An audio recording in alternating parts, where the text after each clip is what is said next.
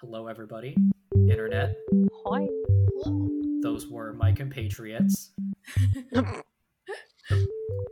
And this is the Hot Podcast, a weekly podcast that you can look forward to every week. Never late, never early, always meeting your expectations just barely. Just barely. That's it. And we are the best bodybuilding podcast there is on the internet. To my left, flexing. I have musculature Maggie. Oh, I'm currently flexing. Check out these sweet pecs. Check out those pecs. You can check her out at musculature Maggie at Twitter. On to my right, I have the one, the only, atomic abdominal Ashley. Oh my God. Look at these obliques. Oh my God. The master of the core. And your humble host. It's me. Treadmill Trucy. Wow! Look at her go, she's so fast! I go very fast. And I tread on those mills. Oh my God. I thought you said tread on those MILFs, and I was like, I mean, I guess. For sure. I mean, if they want me to. Somebody's gonna pay me to do it. I'm not gonna kink shame. This is a no kink shame podcast. Mm-mm. We only kink praise. We've shamed a lot of people on this podcast. Okay. Well, you've shamed me, but yeah, I'm the host, so I kind of deserve it. No kink shaming unless it's Trucy, in which case no fully kink shame. It's me because I don't have rights. And it's true because Texas is currently getting rid of women's rights even harder and even more. Yeah. So, I guess we fucking kick it, ladies. Woo, woo, woo. This episode is sponsored by Women Should All Have Reproductive Rights and Bodily Autonomy. This is not debatable. Yep. People deserve freedom over their own bodies. Yep. Whether they're fucking cis or trans, male or female, this is just a human right that we deserve to have. And fuck these TERFs and white supremacists and anti-feminists that are trying to reverse history and somehow blame it on the transes. Because, I mean, we're used to being scapegoats. It's not the first time. Anyways, fuck that. Yeah. Welcome to the Hot Podcast, where you can escape all of your horrible, horrible troubles that are happening in the real life. Yay! Yay! Confetti sound effect. All I'm saying is, if you want to blame things on the trans, blame it on the transatlantic highway and car infrastructure in North America, okay? Oh, Maggie spitting truths! That's a fucking truth bomb, bro! Explosion, big mushroom cloud of truth. Fucking property damage of truth. Property damage of truth. Fucking million lives lost. Oh my God. 100 billion casualties of truth. Oh my God.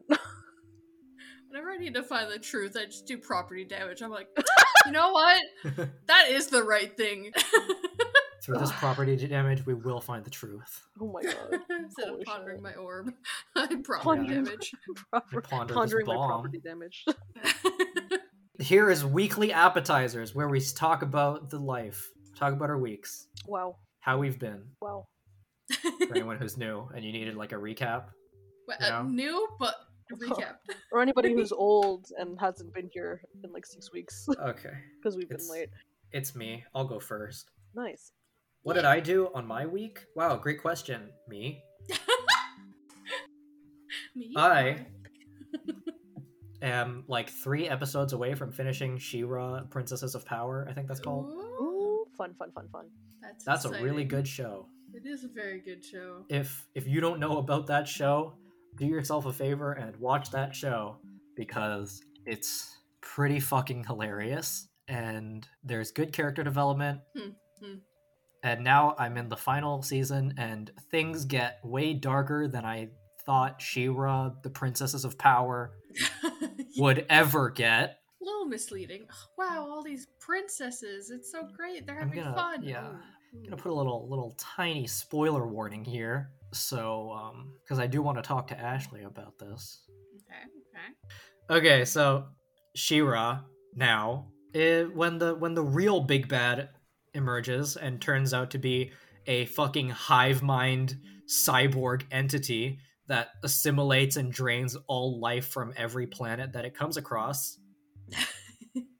And that happens, and the main characters start getting fucking brain jacked.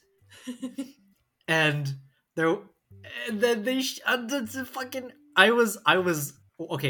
when Adora loses the power to become She-Ra and she's just Adora, I was like during the opening, I turned to Louise and I'm like, you know, it's kind of weird that She-Ra's still in the opening, man. I wonder when it's gonna, I don't know, just be like Adora and have new animation. And then, like, as I said that, the title card hit and it changed. It wasn't She-Ra holding the sword. It was Adora in a totally different pose. And I'm like, you fuck off. You fuck off with that.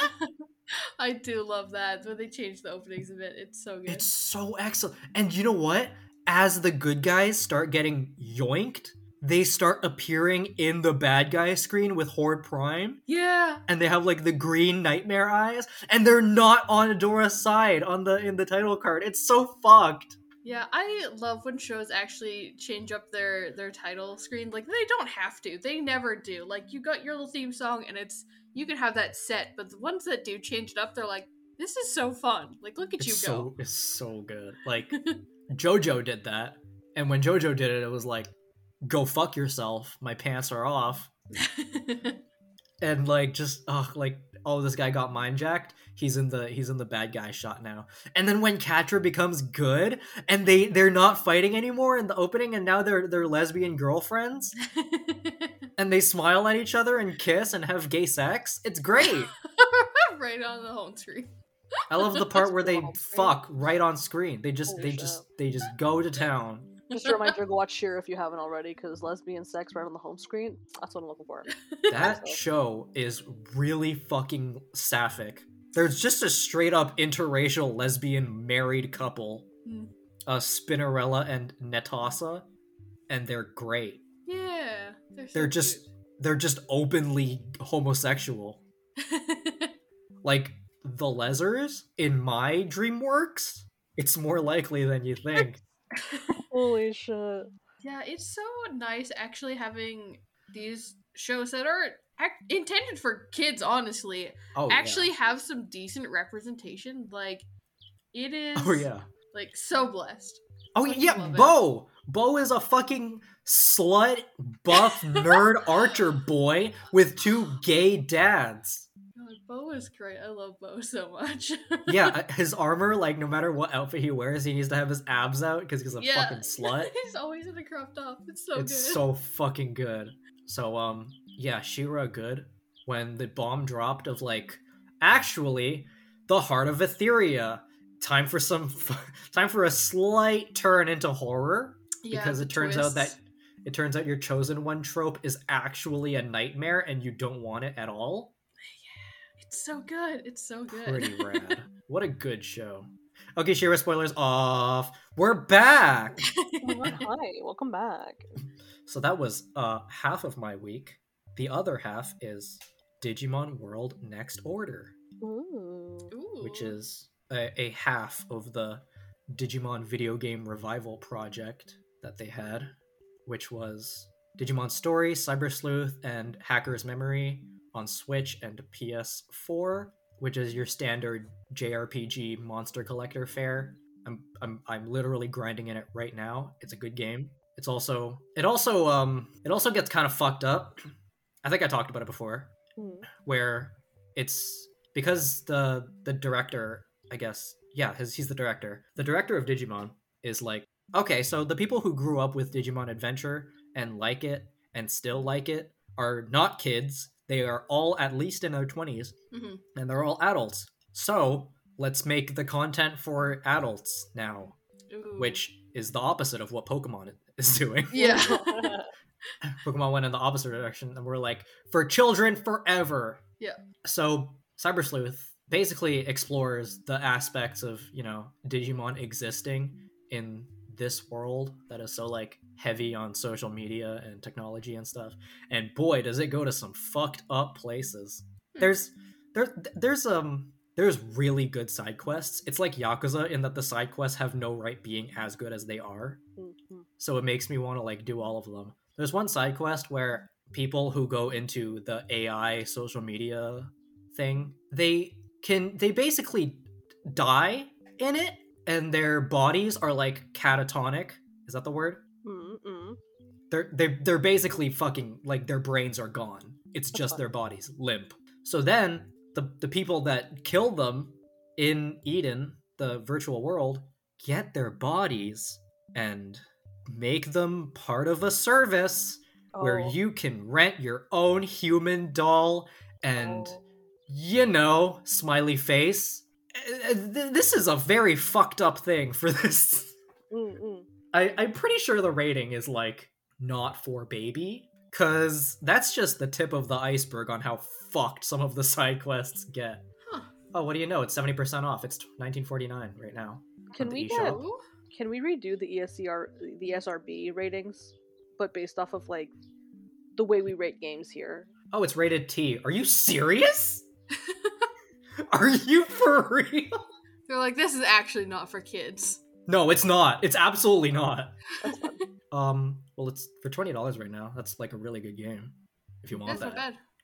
But yeah, so it gets kind of fucked up, and the major antagonists of the game end up being like biblical angels. Oh wow. Cute. Very cute. Which is pretty cool. Yeah. Yeah, this game fucks. And Digimon World Next Order is the other half of that, where unfortunately it's PS4 exclusive, but instead of being like a normal RPG, like JRPG game, it's more like a virtual pet. Hmm. Do you know what virtual pets are? Yes. It's like a Tamagotchi. Yeah, your little baby boy. Fun trivia fact, Digimon was actually based off of Bandai's Tamagotchi as a masculine counterpart to the Tamagotchi, which is for girls. And it's not based off for girls. Yes. I know, right? I know, right? Huh. And that's why it's called Digimon, because it's actually just called Digital Monster in Japan. Mm. So the logical short form of it is Digimon. So get fucked, people who think it's a ripoff of Pokemon. Because it's not, you fucking clowns. Which one of those actually came first? Digimon.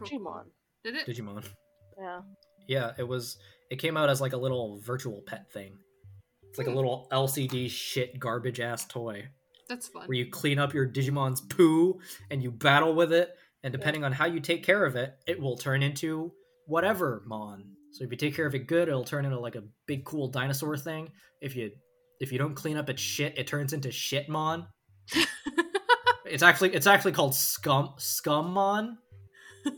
So, yeah, it's literally just a shit, which is pretty great, and I love it. Sugamon. That is very good. Yeah, they're all about the shit. They love their shits. So you gotta clean the poopy, you gotta feed it, and you gotta battle. You gotta digi-battle. So, Digimon World Next Order is a sequel to the PlayStation 1 game Digimon World. So they give you a big open world, and here's your digi-egg. It hatches into a little child, and go on your big adventure with your Digimon, and however you take care of it, how you raise it, will affect how it evolves, how it grows, and then when it dies of old age, then it turns back into an egg and inherits some of the traits, and you do it all over again. And it's great. And this one has you have 2 Digimon partners, so there's like a huge open world, and they run around with you. Oh, by the way, one instance where Digimon has literally never fucked up. They always follow you in the overworld. They're always behind you. Get fucked, Pokemon. Like, that's what everyone wants.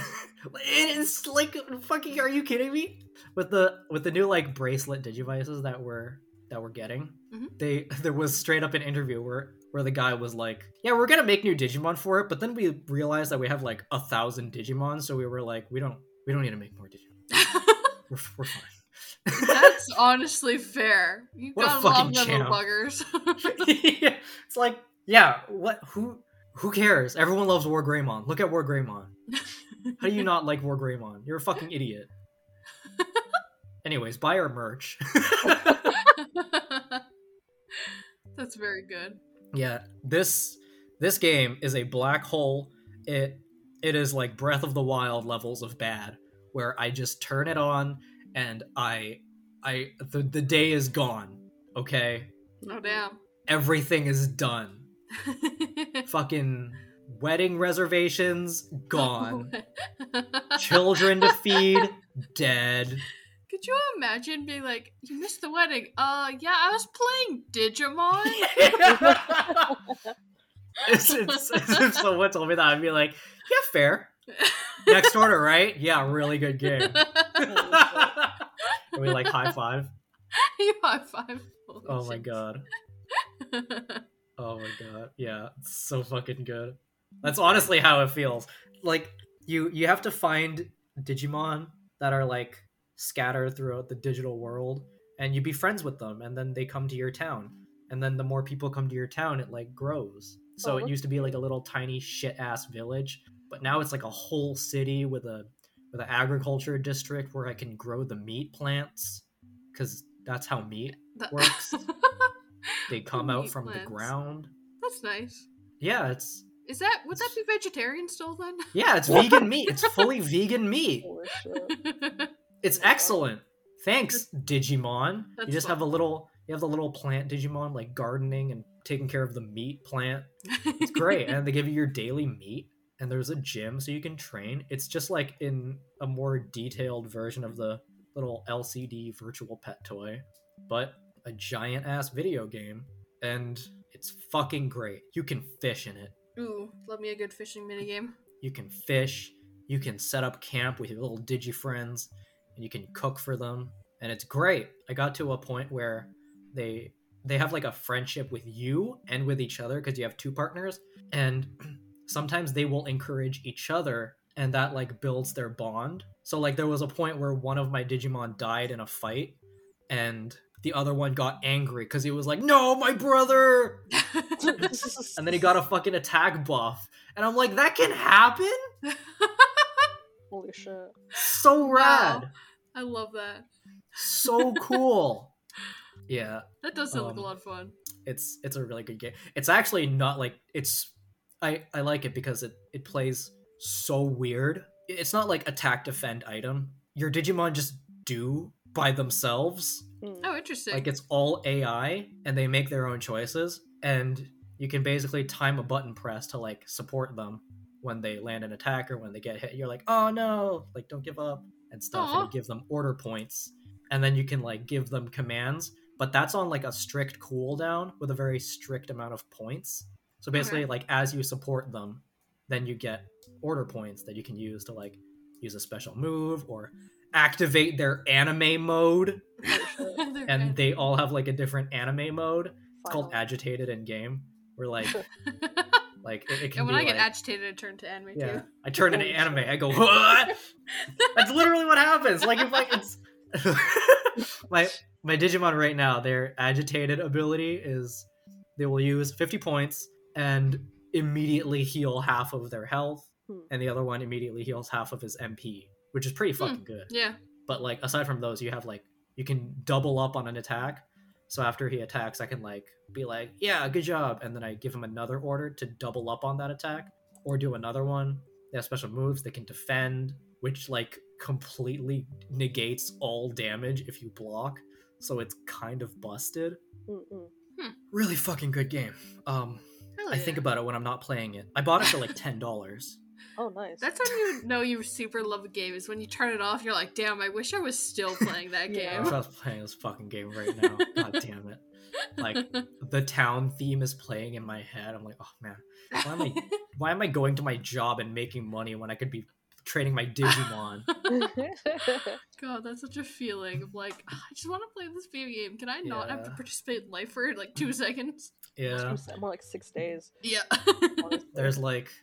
And they do a thing that I love when video games do, is the previous protagonist of the first Digimon World game is like a character in this one, and like the plot is that the digital world is like getting fucked up, So fun. He saved the digital world in his game, the game for PS1.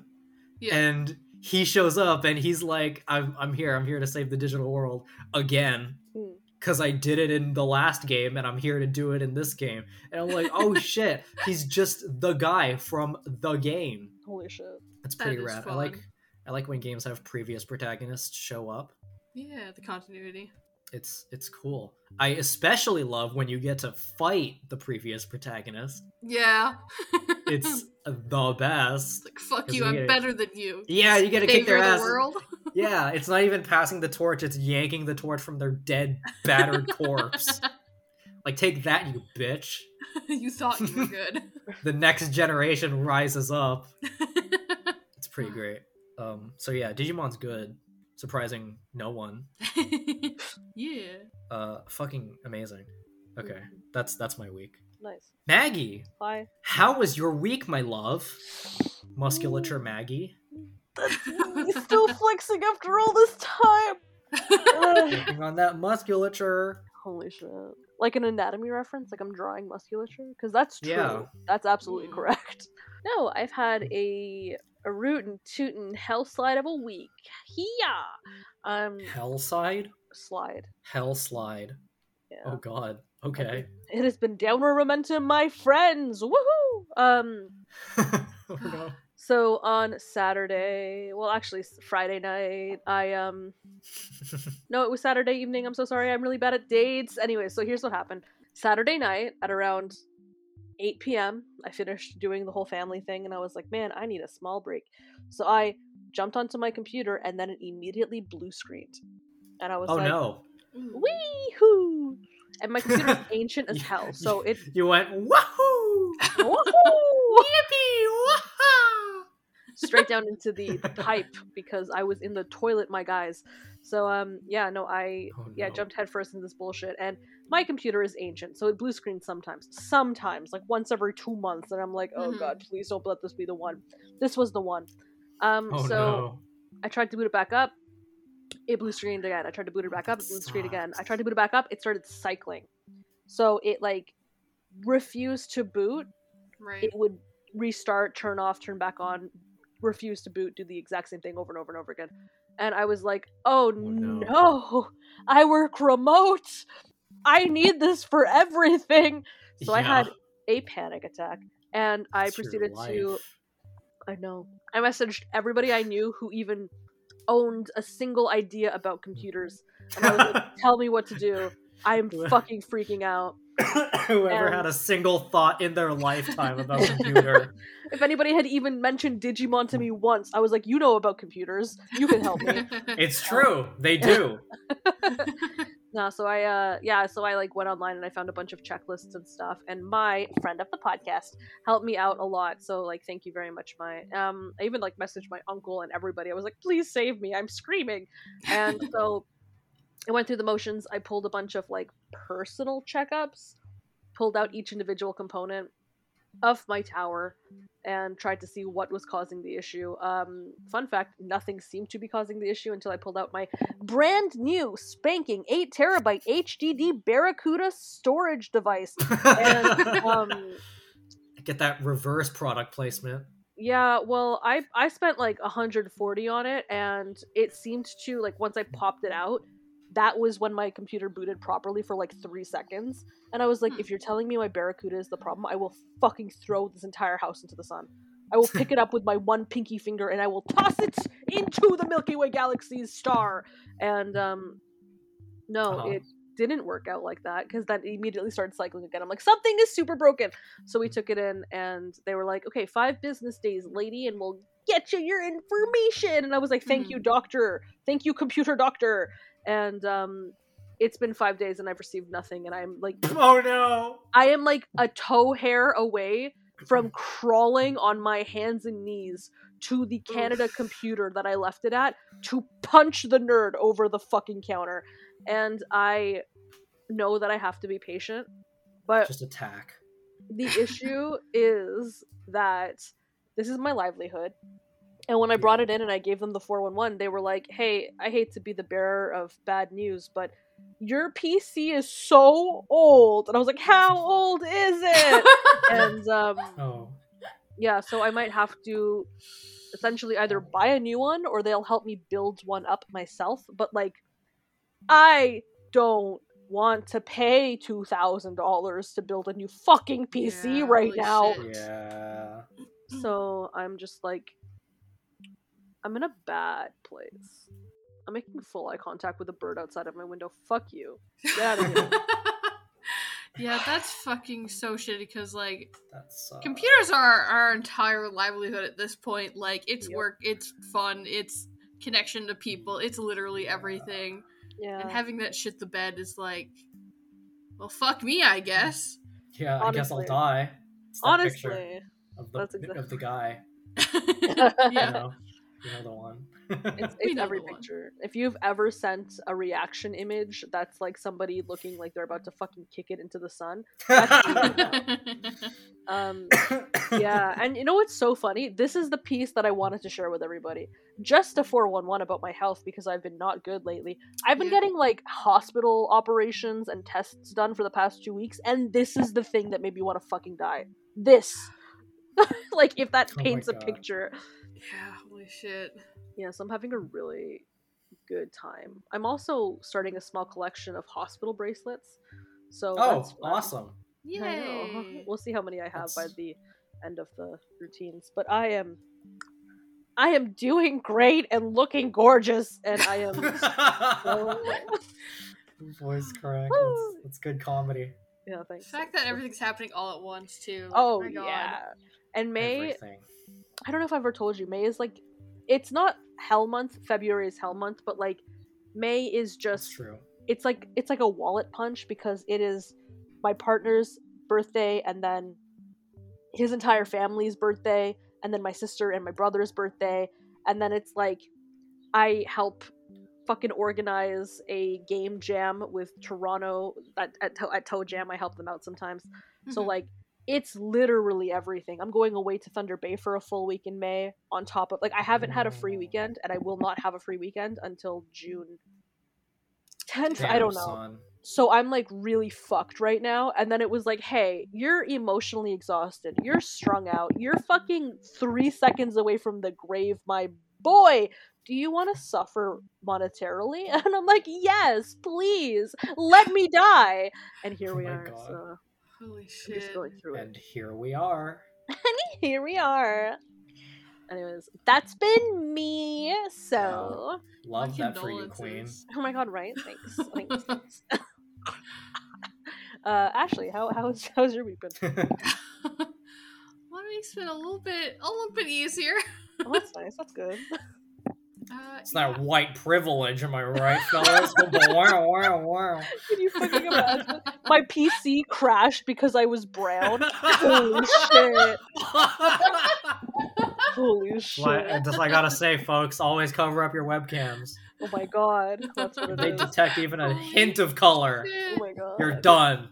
They saw that hue and they were like, that's not F0000. Fuck you. Holy shit. Oh my God. That's so fucking dumb. Holy shit. Oh my God. We continue, actually. I just got the itch for comedy and I had to take it, you know? Fair.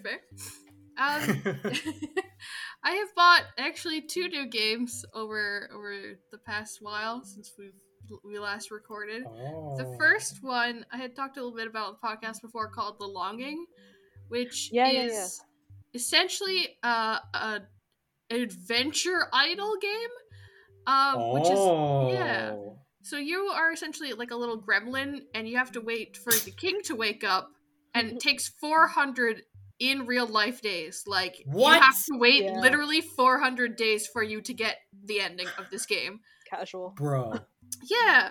So I started playing it, and you just have to, like, you walk around, you go through, like, little caves and tunnels, and then you get, like, a little pickaxe, and you start, like, collecting some gems, and you just do random shit, and then you get to a point in the cave where it's like, oh, you have to wait a week for the moss to grow so you can jump on it, so you don't die falling off this cliff. So then you literally have to just wait a week in real life to be able to do the next part of the game. That's so funny. Yeah, and it's the character wait like for moss to grow. Yeah, and it's little things like that. And the character, he's so slow. He's like, yeah, we got all the time in the world, and you just shuffle along at like the slowest pace possible. There's like an auto walk feature, so you can just be like, yeah, just walk about on your own. He's like, I will see where life takes me, and then he ends up. He's like, that's so cute. Where you get, and then it is so cute. It's a lot of fun. I will go where life takes me, smiley face. Yeah, and then you can collect some things for your room that you have, and you can like, you get like chalks, you can draw some art for your walls, and then you have to wait for the art to go through, like you're waiting for him to draw the art to put up on your wall. Oh my and you can God. Collect like books to read, and like there's like some generic things, like, you know, like poetry, blah blah, and then there's just the entire book of Moby Dick. It's like, what? You can read that here in like this game? Yeah. Oh my God. Oh my God, that's so fun. That's awesome. Yeah, I'm like, I'll just read a whole ass book in this game. That, you know, that actually, in the Yakuza games, you can just go into a convenience store and they will have entire scans of manga issues. That's fun. Yeah, that's cool. It's just real manga. Like Yu Yu Hakusho. Like, let's go. Like they just got the rights, I guess. Oh my God, that's so fun, dude. For this one chapter of Hajime no Ippo. Oh shit, let's do it. I love that.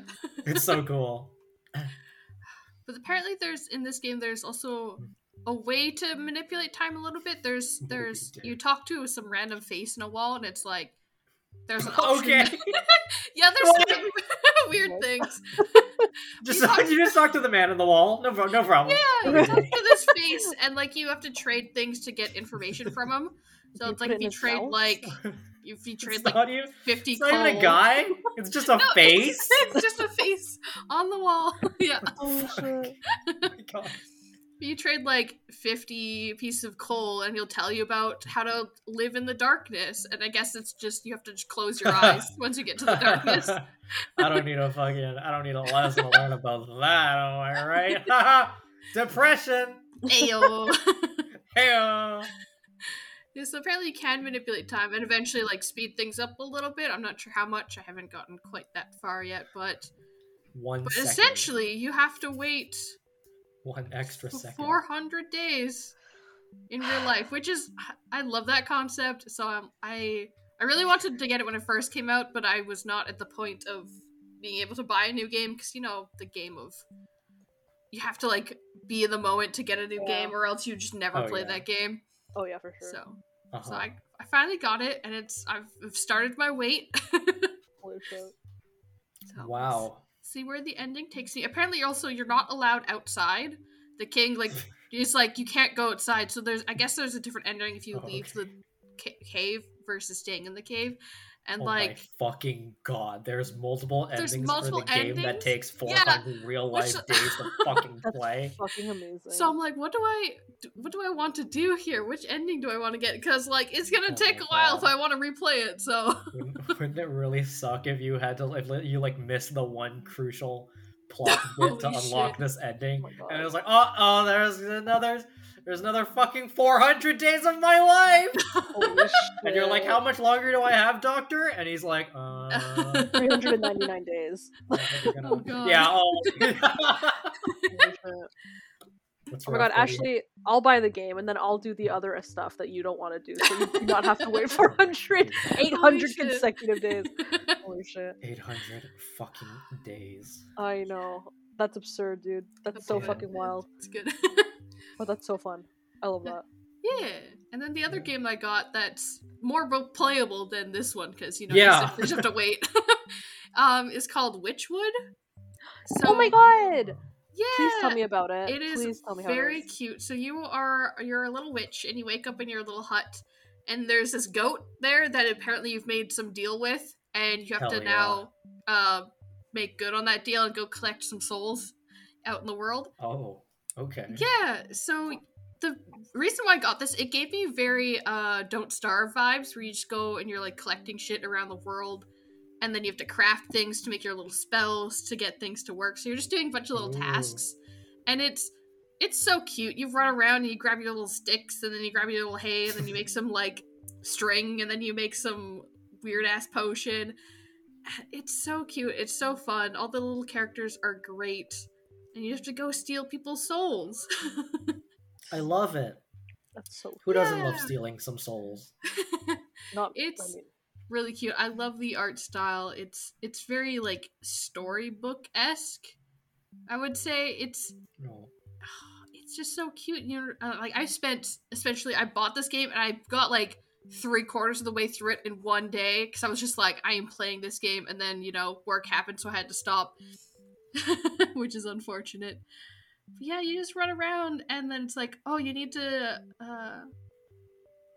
make your little spells, and then so you go into the swamp and then you collect ingredients, and then you go back to the forest, and then you can use your little spell. Yeah. Me, whenever I finish the podcast, I'm like, back to the swamp. Back to the swamp. There we go. It's a lot of fun. Like, I was thinking, cause when you have to collect the souls. I'm like, oh no, am I gonna have to fight? Because I'm not very good at fighting in most video games. But no, it's almost essentially all just crafting and making your little spells and things. And then you destroy someone's life and steal their soul. Wow. But they're all terrible people as you go through, so it's like, you know what? You deserve this. Oh, so they deserve. Okay, perfect. Awesome. Yeah. It's super cute. I highly recommend it. It's a lot of fun. Awesome. Some nice, fun, adorable vigilante justice. You'll love to see it. Yeah, it's so cute. And you need so much more things of water than I ever expected. Every time I turn around and spell, it's like, you need a clay pot full of water. I'm like, well, I gotta go back to the well, I suppose. I mean, have you considered just having an endless supply of water? Like, don't even ask what you need. Just assume that you need water. Honestly, at this point, yeah, I'm just like, fucking making 12 pots of water. God. Assume you need every material at all times. Honestly. But it's it's a lot of fun. It's awesome. It's good. Good shit. Well, that's excellent, Ashley. Yeah, that's been my week. Well, now that we're done our appetizers, it's time for the main course. Main course. Yum yum yum. This is like a little gut punch. This is where we talk about the video game news and we try not to get horribly depressed. Yay! Woo-hoo! Here we go. Okay, this was very, very, this is like weeks ago as of this recording, but this week in the industry. Oh, generic. Try not to get depressed, guys. Surprise! Nintendo is not sacred and are just as bad as every other video game company. Yepers. Surprise, she says. In fact, they've been blackmailing employees that were going to fucking sue them for labor violations by going, hey, if you report us, then we'll make it so that you can never work in this industry ever again. Smiley face. Wahoo. Yippee. Bing, bing. Wahoo. Am I right? Holy ravioli, my dude. The general gist of it was basically just that they've been doing fucked up shit for a while. And the blackmail is what kept the suits from coming out. And it went as far back as when Satoru Iwata was still alive. And for anyone who idolized him, me included, he was also pretty bad. The saddest thing I've heard about Nintendo since, like, they tried to get people to pay $70 for a year of Nintendo Online.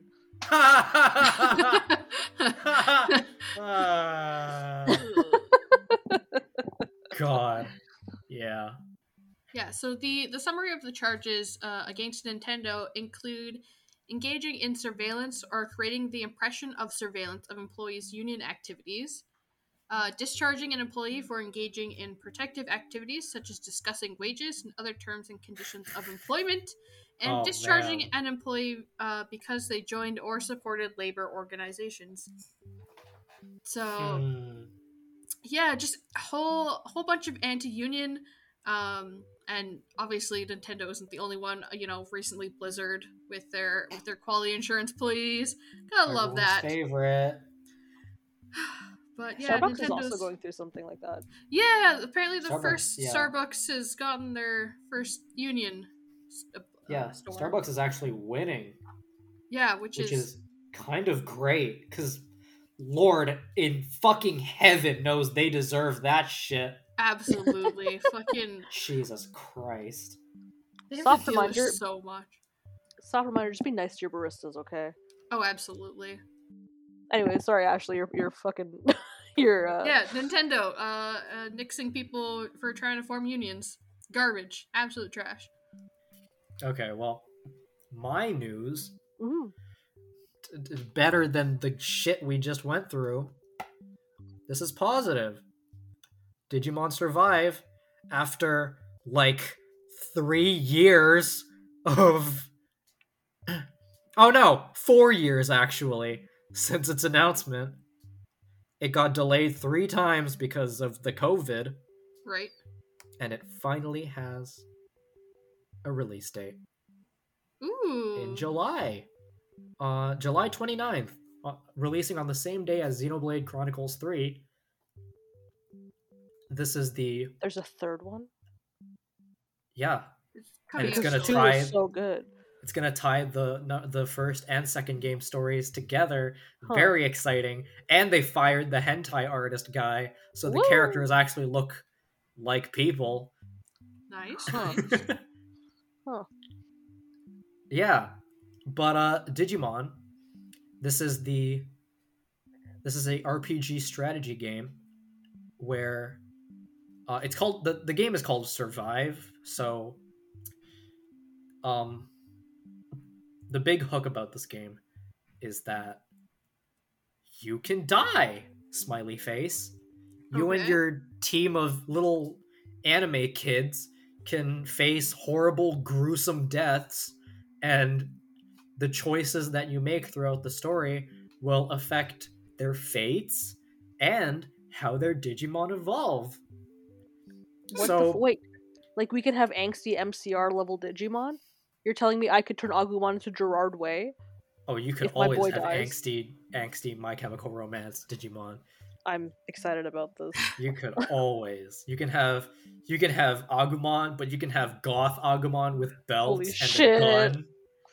You think I'm making this shit up? Look up Beelzemon right now. Okay, hold on. Look up Beelzemon. He's a fucking Bayonetta Dante ass looking motherfucker with 15 belts and 2 guns. Real. Beelzemon real. Holy shit. And he's awesome. He's just a dude. and if you don't think he's awesome, you're a fucking liar. You've heard of WarGreymon, but get ready for Rise Greymon. Rise spelt with a Z, and instead of the 2 claws, that's right, he has a giant revolver for an arm. Take that. What? That's right, bitch. You thought we were done? You know Garurumon? We'll get ready for Crescent Garurumon, which is just a werewolf man, but in golden armor with a giant fucking spear. What? Oh my god. Digimon Fox. This is cursed. This is the Digicast. So I know almost next to nothing about Digimon. I recognize the little orange boy. But now he's just got guns and armor, and he's... Yeah, holy dude. Shit. Hell yeah.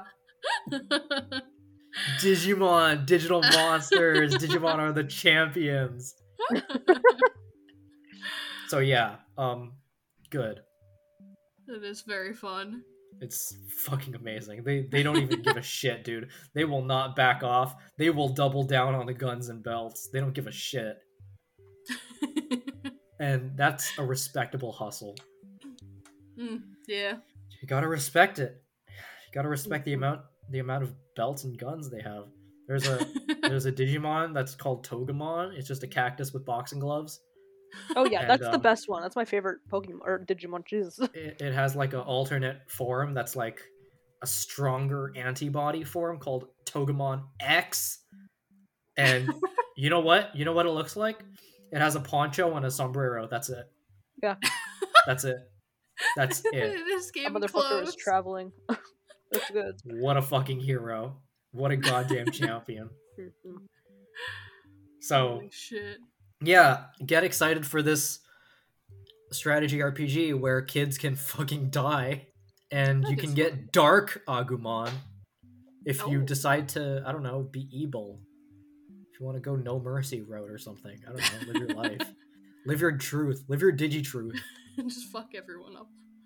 Just, you can probably do that. Okay. That's a fun thing to do in the summer. You're like, if you're looking for fun date ideas that don't cost too much, get the new Survive game and then absolutely decimate the emotions of everyone on your team. Yeah. Oh my god. Just like work with your SO and see how it works. You know, like really see how they deal with your trauma imposed onto anime characters. It's really cute. Digimon Survive now with an extra Digimon Gaslight Your Friends mode. Gaslight, Gatekeep, Girl Boss. Girl Boss. Digimon Girl Boss coming to Switch. Oh my god, that's the next one. Holy coming shit. To the Switch? Is that what you said? Yeah. Holy shit. Alright, my next news thing is just I just want to call attention to Crows being awesome. The Stanley Parable has a Ultra Deluxe edition where they have a butt-ton of accessibility options. They changed the subtitle so it's not trash. Every text ever is... You can change it, you can change opacity, you can change sizes. Ooh, that's fun. There's translation labels, there's subtitles, there's more crisp text. There's one-handed mode. Ooh, I love me a one-handed mode. You can make simplified control so that every face button or whatever can be whatever the heck you want. Everything's rebindable. There's one-handed walking with just the mouse. Amazing for people that, you know, can only use a mouse. There's a point where you have to choose between a red and blue door, and now they have text on it. So nice. Yeah. Now it says red and blue on it. And it was such a good game. I should go back for that update because it's good shit. There's fucking content warnings, dude. Oh, I love. It just says, hey, this part's gonna have this. Hold F to skip and complete this ending. Nice. Yeah, that's nice. Fucking good. They're still taking player feedback, so they can do more stuff. They have a toggleable reticle to reduce motion sickness, which I wish Portal had, because that's the only reason I can't play that game. Oh, such a shame. It's honestly so fun, but like, yeah, it's definitely not accessible. Yeah, it's super not. I could barely play that game. So sad. I played for like 10 minutes and then I got a huge headache. Oh shit. Another quick one. Bored Ape number 1398 owner says buying NFTs was the biggest regret of his life. He is unable to sell it for even a fraction of what he spent, says it financially ruined him, and considered selling his son to recover costs. Son. So, get fucked, nerds. Suck my fucking dick. Oh my god. Anyways, that's all the news. I have. I just wanted to say, get fucked to all NFT people. I actually have an update on the NFT story. If I could stream about it for a second. Okay. So yeah, absolutely. Let me just throw some numbers around because pretty much everything. Fucked. Absolutely get fucked. That's correct. Yes. No, apparently from last September, the sales of NFTs have gone down 92%, according to a Kotaku. Hell yeah. I fucking know. Love it. Another instance of a dude trying to sell their shit and not making nearly as much comes from, let me find the exact. Recently have, okay, this person's name is Sina Estavias. They've been trying to sell their NFT of Jack Dorsey's first tweet, which they bought for $2.9 million. What a fucking dumbass. Get fucked, nerd. They were expecting bids. Oh my god, beds. They were expecting you to bring a bed. No, they were expecting bids on this for $50 million, which is wild, truly. But wow. Apparently, the highest bid they've managed to get was $14,000, but the usual going price was $3K. And that's hilarious. Get fucked. That's hilarious. That's truly great. I love it. I love it. And then this is why I know that people have audacity beyond my comprehension, because they refused to sell the NFT for the 14K, which was honestly way more than most people are ever going to offer you again. And their reasoning for it, the quote they gave was, because I think the value of this NFT is far greater than you can imagine, and whoever wants to buy it must be worthy. Oh shit. Yeah, honestly, holy eat fucking shit, dude. That's, oh my god, the level of delusion, dude. I know. So yeah, so I think it was 92% decrease in overall NFT sales, but the use of active wallets, active crypto wallets online has also decreased by 88% from last year. So that's super fun too, meaning that whoever decided that they were going to throw their hat into the NFT race, you are a dying breed, my guys. I am sorry. I recommend getting out while you can. It's not the one. And I know that's not the hill to die on. No. No, it's not.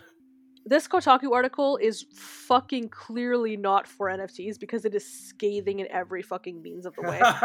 But it's truly fucking unhinged. If you read this, it's really, really, really funny. I'm sorry. They also describe people who buy NFTs and crypto bros as being clapping idiots who all clap together, and that's the reason that things exist. Let me just read this quote to you, okay? Some of these companies are putting effort into pretending that you can now own a picture. Pretending that in doing so, the picture somehow becomes imbued with inherent worth. All given life by enough idiots clapping their hands and shouting how they believe in fairies. And that's so funny. I don't know if any of y'all know about Warhammer 40k. No, I don't think so. It's okay. Don't worry about it. There is a race in Warhammer 40k called orcs, and the whole reason that they are, because they're very stupid, they're very dumb, but they have a lot of community, tech. So they have a lot of numbers. Yeah, they do have a lot of tech. You're right. But yeah, so their whole shit is that they got a lot of numbers, and their magic system is based off of belief. And if enough of them believe one thing, it becomes true. They believe purple is a stealthy color, so they dye themselves full-ass fuchsia before they go into battle, and you can't see them because they believed hard enough. And honestly, whenever I hear about NFTs, that's what my brain goes to. I'm yes. Yes, here we are. It's so fucking funny to me. The article also goes off to describe that recently Square Enix, Squeenix, we love them, they went ahead and they sold off a lot of their North American properties, a lot of their studios. So I believe they sold off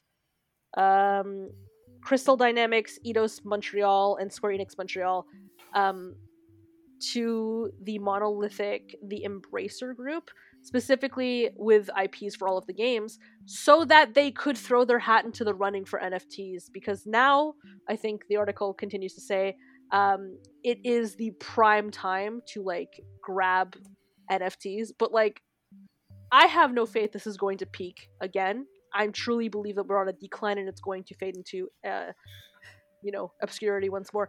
But Square Enix said, "Now's the time, boys. Let's fucking go." So, all right, Squeenix, we'll see what happens to y'all, but it's just really funny because I think on top of Square Enix, the other big names that are fuckery ducked in the line of NFTs right now, I think we're looking at, there's Squeenix, there's Ubisoft, Sega, Team 17, Zombie Atari, Konami, and even GameStop all have fucking money in NFTs right now. And I'm not saying eat the rich, but if you're gonna fucking play stupid games, you're gonna win stupid prizes, That's just how I feel about that. There was also Dev Sisters who announced that they were going to do NFTs, and the backlash was so fucking strong. Yeah. I love that, when it happens. Yeah, it's pretty great. And like, because I was playing Cookie Run at that time, because Cookie Run's just great. Mm. But they announced NFTs, and I was like, all right, time to delete this game. Fucking not until they give out a statement that says, we're sorry we ever even thought of it. Then get the fuck out. Did they? They gave a nothing apology. Ugh. About the things that people were not upset about. And you looked at them and said, fuck Cookie Run, fuck your biscuits. So I'm going to continue to not do that. You know, I was like, oh, I guess the hyperfixation of Cookie Run has just cleared out, but I guess now I understand why. Oh yeah, it was a NFT related clearing out. Oh, ripperoni, my dudes, I'm so sorry. I do love how NFTs is one of the most universal backlash. Literally any time anyone comes out being like, we're gonna do NFT, the entire world is like, fuck you, do not do this. And like, this is, has it anything ever happened so there's been like such a universal? I don't think I can think of anything else that's so like common across the board, whether you are like a business owner or like an actor or whatever the fuck, being like, I think we're gonna look into NFTs, and everyone's just like, no, do not do that. Yeah, like even I'm trying to think of like political stances, and I don't think it's been nearly as wide received as this.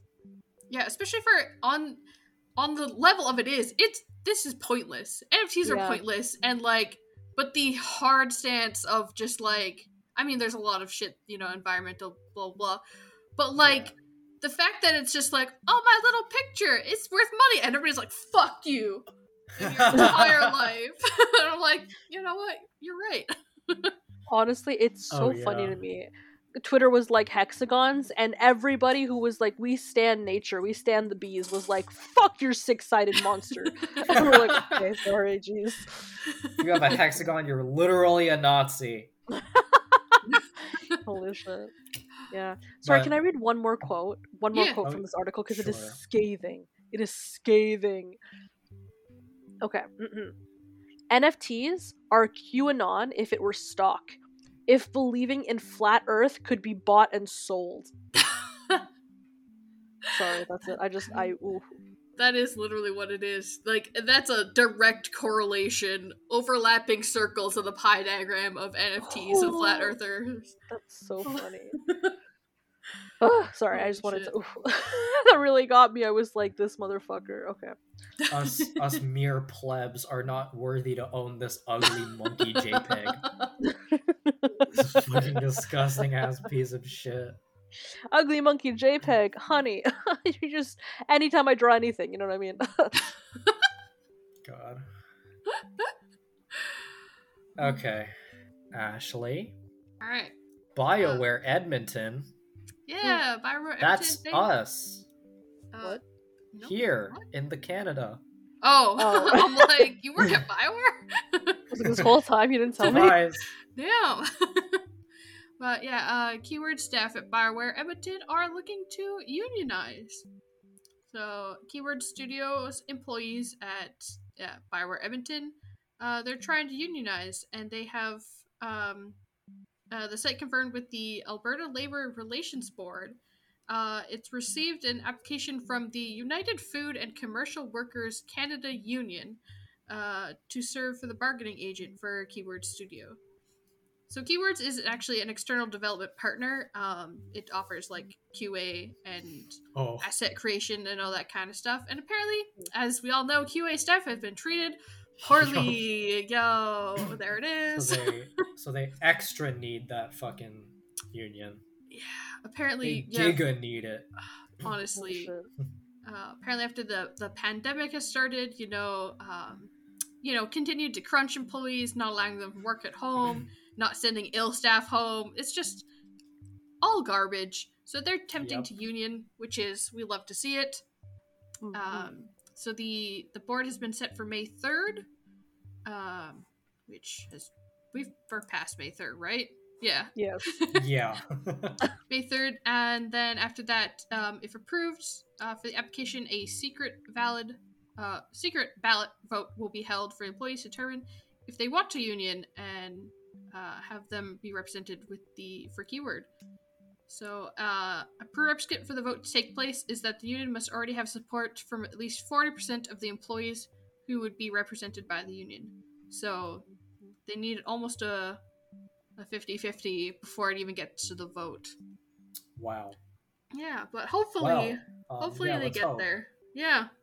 There's been so much push lately. I really hope a lot of these unions actually go through, because God Lord, we needs it. We do. I want to set the standard, goddammit. Yeah. So hopefully this is another one. And Edmonton is very small for game and animation in terms of comparative Toronto and Vancouver. So hopefully their little pocket gets a little bit better. We can hope. We can hope. Fingers crossed for Edmonton. Keep you in our thoughts, baby! Okay. Maggie, your last news is... Oh, dear. Oh, yeah. Okay, please tell us about this Nvidia nightmare. Jesus Christ! I know, doesn't it make you just want to retch? Yeah. It's fun. It's a fun thing, isn't it? Yeah, Alright, so to anybody who does not know, Nvidia is a producer of computer parts. Alright? So they have been hello? Sorry. Hello? Somebody just gave me a text message and it shocked me. I was like, what's going on? I'm like, don't you know I'm doing a podcast? You fool. Don't you know it's the Hot Podcast, available on Spotify and wherever you get your podcasts, now newly on YouTube. Oh my god. I'll just an auto text reminder that literally says, get fucked, I'm currently doing this. Holy get shit. Fucked, I'm recording the world's most popular podcast, the Hot Podcast. Don't look it up. Do me a favor. Don't look it up. As long as you don't look at the facts, we're right. Isn't that just the way the right works? Okay, sorry. Anyways. So, Nvidia, who is in charge of... they put out computer parts, right? That's the whole thing. All right. Yep. So the article title. Let me start by saying this. All right, as written by Addie Robertson on TheVerge.com. Go check it out yourself. Link in the description below. Nvidia pays $5.5 million for allegedly hiding how many gaming GPUs were sold to crypto miners. So yikes! Shit. Oh, I know. Holy shit. The idea is that when you are going to be producing something, you are going to give a clear and visual explanation to your shareholders or people higher up in the company who have more stakes in things as well. They reported an increase in 2018 of about, I don't know, it was this huge increase in their fiscal reports from 2018. And because of the explosion towards crypto mining, what they wanted to do is they wanted to make it more accessible. So they did put out a system of crypto-based GPUs specifically for people who would want to be mining for crypto. So they went ahead and did this to try and accommodate for a market that came into play, which, you know what? They did it with the intent of going through and making sure that there were people who would use those specific GPUs for crypto mining, and then gamers still had a choice to actually go and use their gaming-based GPUs. Okay. In theory, that wasn't a bad idea, because even the shareholders and investors were like, yeah, sounds good, make it happen, baby boy. And we love the money. We love the money, make it happen. We love the crypto bro money. We love a shitty JPEG monkey.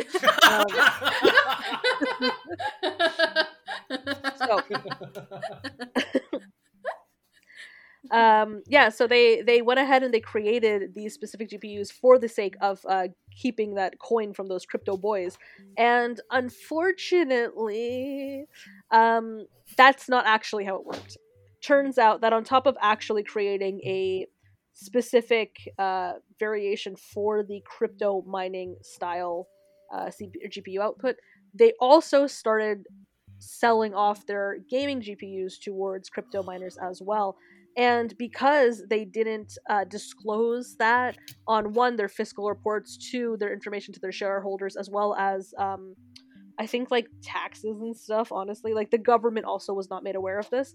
They are facing a fine as the the U.S. Securities and Exchange Commission has looked into the specifics and is announcing the charges and settlement with the company today. So the specific order claims that Nvidia misled investors by reporting a huge boost in revenue related to gaming, but hiding how much of its success relied on the far more volatile crypto market. So the biggest issue coming out of this is because of how volatile crypto marketing is, it's sort of like not a surefire thing. So why are you going to put money into something specifically for an audience that might not exist in a year? And because that was their entire sneaky plan, they're being faced with some serious fucking backlash for it. So investors apparently routinely asked how much Nvidia relied on crypto mining, where Nvidia would put out statements and stuff that were consistently lying about it. Woo! Lie to your investors, eat the rich. Holy but so that's the gist of the story. Yeah, it's just that they were reporting incorrectly on their sales, and that's half the reason that your GPUs are fucking expensive right now, boys, because they were selling them all off to crypto miners. And again, you can blame it all on the crypto bros and you'll actually not be wrong. Yeah, well, I mean, that's sort of the fucking reason why everything's been a shortage lately, is because of the fucking NFT bros, chip shortages, the everything shortages. For this, I'm my little pea brain doesn't really understand why this is, I guess, illegal. Saying with one thing is one thing, but it's not a thing, so you're still selling the thing. But I'm sure there's all things in place for that for people who are above my little pea brain. Well, if it helps, this is the way it works. It's like, when you are creating components for something that can be widely used, right? So like computers are not necessarily just desktop for play game, haha. It's also for like, you use it for a bunch of other things. So like gaming, while you think about desktops, may also be considered as part of like larger companies, i.e. PlayStation or Xbox, Microsoft, etc. Mm-hmm. So the fact that it was negatively affecting both Sony as well as Sony, Microsoft, as well as all of these other larger companies, the shareholders took it as basically just like a loss of trust. So it's kind of like a lawsuit. That's sort of the reason for it, but they used the actual in-place government agencies of like Securities and Exchange to go into why this was quote-unquote illegal. It's a lot of rich people just pointing fingers and demanding money, but like it's truly fair, based off of, you lied to us about where you were getting your fucking money, and you're telling us this whole time you've been fucking the cryptocurrency bros. Get out of here. We're done. Fair. Pack your bags. So, when it's like, when actual like established industries and actual important things that needed those parts but were actually being used to mine Ethereum. Get fucked. So that's my basic baby bitch countdown breakdown for that. So I hope that explains it at least a little bit. That makes sense. It makes sense. So that's all of my news. Woo! Amazing. Hell yeah. Okay. Let's move on to the questions. Let's fucking do it. I'm so ready to answer a question. Are you kidding me? This question comes in from Caroline. Caroline? Hello, Caroline. That's such a good Måneskin song. Listen to it on Spotify. It's a very good name. Okay. This question is, hello, Hot Podcast. Hi. Love the show. Thank you. I made it myself. Question. No, you didn't. What games do you regret purchasing? Ooh. Are there any games that you really fucking regret spending any time or money or both on? Yeah, honestly, several. Hold on, I'm looking through my Switch library right now. Holy shit! Here's one. All right. And I might get some. No, I can't out myself. Never mind. I'm not gonna. No, do it. No. Who do you think you are? No. You think you're above us? Big no. No one will know about this. No one will ever know. You'll never know. You will never know. Oh, well, I mean, I'm about to out myself, so. No. You don't know how bad it is. You will never know how bad it is. We'll see. It's fine. What was a really shit game? Fuck. Oh, you know what? That's actually... It's pretty easy, actually. Oh. I'm looking at it right now. Final Fantasy XII, the Zodiac Age. Well, yeah. What a piece of shit. Honestly, correct. I bought it twice, too! I don't know why. That's hilarious. It's pretty good. I don't think I have any, specific ones. I mean... I think there's just some games on Steam that I've bought that I've never played, which is it's just a waste of money at this point unless I get around to it. You silly bitch. Maybe some games when I was a kid, bitch. When I was you had to travel an hour plus to get to a video game store, and then you buy a game and it turns out to be shit. Oh, and, yeah, that was your one game for the next 7 months. It's Oh my god. That's actually, that kind of brings, I've talked about this before, but I bought a Kirby game when I was a kid because I really wanted Kirby. And I didn't know anything about Kirby. I didn't know how to look that shit up. I'm just I just want Kirby. And so I distinctly remember going to a fucking Walmart or some shit and being like, I want this game. And the worker and my dad being like, are you sure this is the game you want? I'm yes, I want Kirby. Give me the Kirby. And they're like, okay. And then it was Kirby Tilt and Tumble. Ashley. So it wasn't oh my god, I knew it was Tilt and Tumble. Yeah, it wasn't the generic run through little fight enemies. It's you fucking gotta roll my Nintendo around to get the ball to roll and you flip it. And I was struggling through that game. It was so hard, but it was the game that I got. It was the one that I wanted. That game. and you got it on GameCube. You had to physically rotate your GameCube to do it. Oh my god. I have a totally similar story. My first fucking Yoshi game was Yoshi Topsy Turvy. On GBA, where you have to fucking tilt your Game Boy to change the level. Shit sucked! Yeah! Why would you do this to me, Nintendo? It was garbage. Oh my god. I mean, I did end up enjoying it, but that's probably the biggest regret of my new game that you turn on, it is absolutely not what I was expecting it to be. I'm oh yeah. Now I gotta live with this. Oh. God. Yeah, okay. Final Fantasy XII, definitely the biggest mistake I've ever done in my life. Second only to total, loser, no one knows this game at all, DS strategy RPG that is a blatant ripoff of Fire Emblem called Rondo of Swords. Oh, if you look it up on eBay, it's probably, $-. Someone will pay you to take it off of their hands. Because that game is so fucking trash. Yoshi's Island, Touch and Go, I think? Mm-hmm. Fucking trash, dude. One of the only DS games I had for a really long time. And it's garbage. It was a fucking auto runner Yoshi game. Where you could only get hit once. And you had to tap the screen to shoot egg at enemy. And if you got touched, get fucked. Holy shit. It was essentially a mobile game, but priced as a full-priced DS game. And that can eat my whole ass, dude. Sucked. So I do have a lot of shitty games that I played. That's fair, but you play a whole bunch of games, so you're bound to get some that are are trash. There's a lot. I play retro games, dude. You know how many games, in the NES era, that you bought for $60, $80 at the time, and it was just pure garbage. But you were 5, so it's whatever, man. I guess I'll live with it. Yeah, could be worse, honestly. Maggie. Yeah. Do you have any regrets? Oh, so many fucking regrets.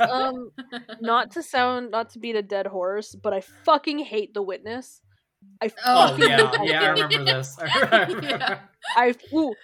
Anyways, like, I think I could do that all over again, over and over and over, into infinitum, until I just raged myself into the sun. Fuck that game.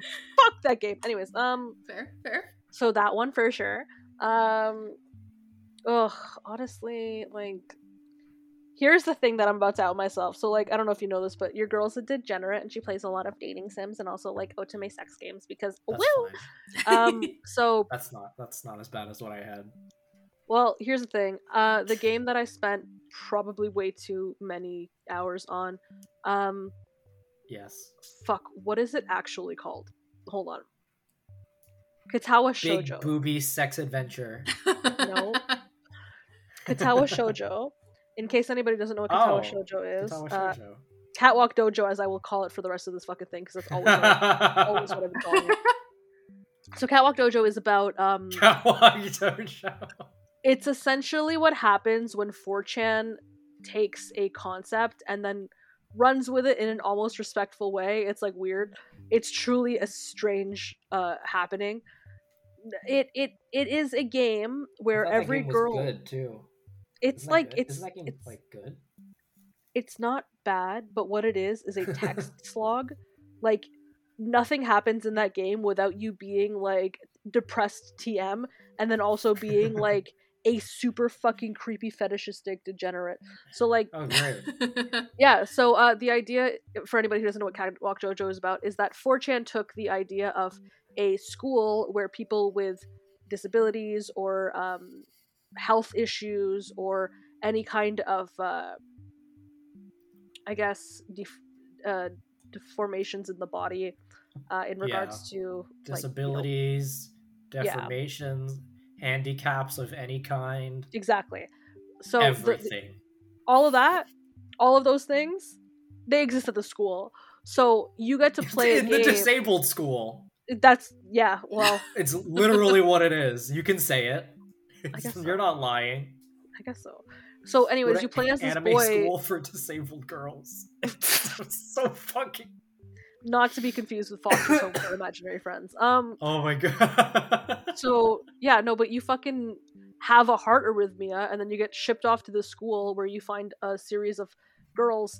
Each section takes 2 hours to get through, and they're just the introductory sections. It's like, oh, you're walking to class one day when all of a sudden you see a girl running and you realize she ain't got no legs and she's using those the blades to run, and you're like, that's so fucking cool, and she's like the star of the track team, and you're like, you fucking go. And then you meet like this artist girl who ain't got no arms, and you're like, wow, Rin, you're the best artist I've ever seen. Oh, I love no arms girl. She's great. Rin is fantastic. I still remember her fucking name. What I remember, honestly. No, there's a girl who can't see, there's a girl who can't hear, there's a girl who has depression TM, there's a girl who was burnt at the stake and suffers terrible trauma for it, and then that metal bro one more that I don't fucking remember. Anyways, so but yeah, the idea is that you just play through this game, and like everything is, it's showcased respectfully, but it's also, here's 3 hours of expositions about how this girl paints with her feet. And I'm like, oh, okay, cool. And they're like, and now we're in part 1.4. And I'm like, I hate this. Please end it. 1.4. And you're like, oh, okay. Part 1.4 of how many? And it's like 5 billion. Like, legit, I think there's like 7 parts. Ugh. So, like, Fade to it's Black. Fade to Black. Bad ending. Oh my god. C. Bad ending C. Holy shit. Out of age. But yeah, that's that. Holy shit. I want to say a total of like 2 full weeks into playing this game, and we never beat it. Oh my god. And we never beat it. It's just a nothing game. A nothing game! Ah! Anyways. And also, you had weird kinky fetishistic sex with people, and I was like, alright. Like, I guess so. I guess that's there too. I guess that's also there. I guess that's for someone. Yeah, there is there's a safer work option where they just show a gerbil while that's you hear anime really sex funny. Sounds, and I'm like, what? That's really fucking funny. Like, it's really wild. I was like, what the fuck is this? They could have just skipped it altogether, but here's a picture of a gerbil while you hear. Yeah. Here's an actual like JPEG of a photo we took of a fucking. Yeah, I don't think they drew it. I think it was actually a JPEG. They were just like, "Here's a gerbil." I was like, "What the fuck?" That's so funny. Anyways, that's okay. Me. Well, thanks for that question, Caroline. What about Ashley? Ashley was like, Kirby Bubble, right? Yeah. Unless you had any more regrets you wanted to share. None specific off the top of my head. You really make sure we hit that 2-hour mark. Well, you know how it is. We're here now. Yeah, that's gonna do it for this episode of the Hot Podcast. See you later, guys. See you next week. If you want to go out, wear a fucking mask. Oh, yeah. Get your vaccine shots. You know, don't be a turf. Live your truth. See you later. Bye. I thought you were gonna say "don't be a turd." I was like that too. Yeah, also that. I mean, yeah. Well, they are synonymous: turf and turd. Honestly, correct. Yeah. Yep.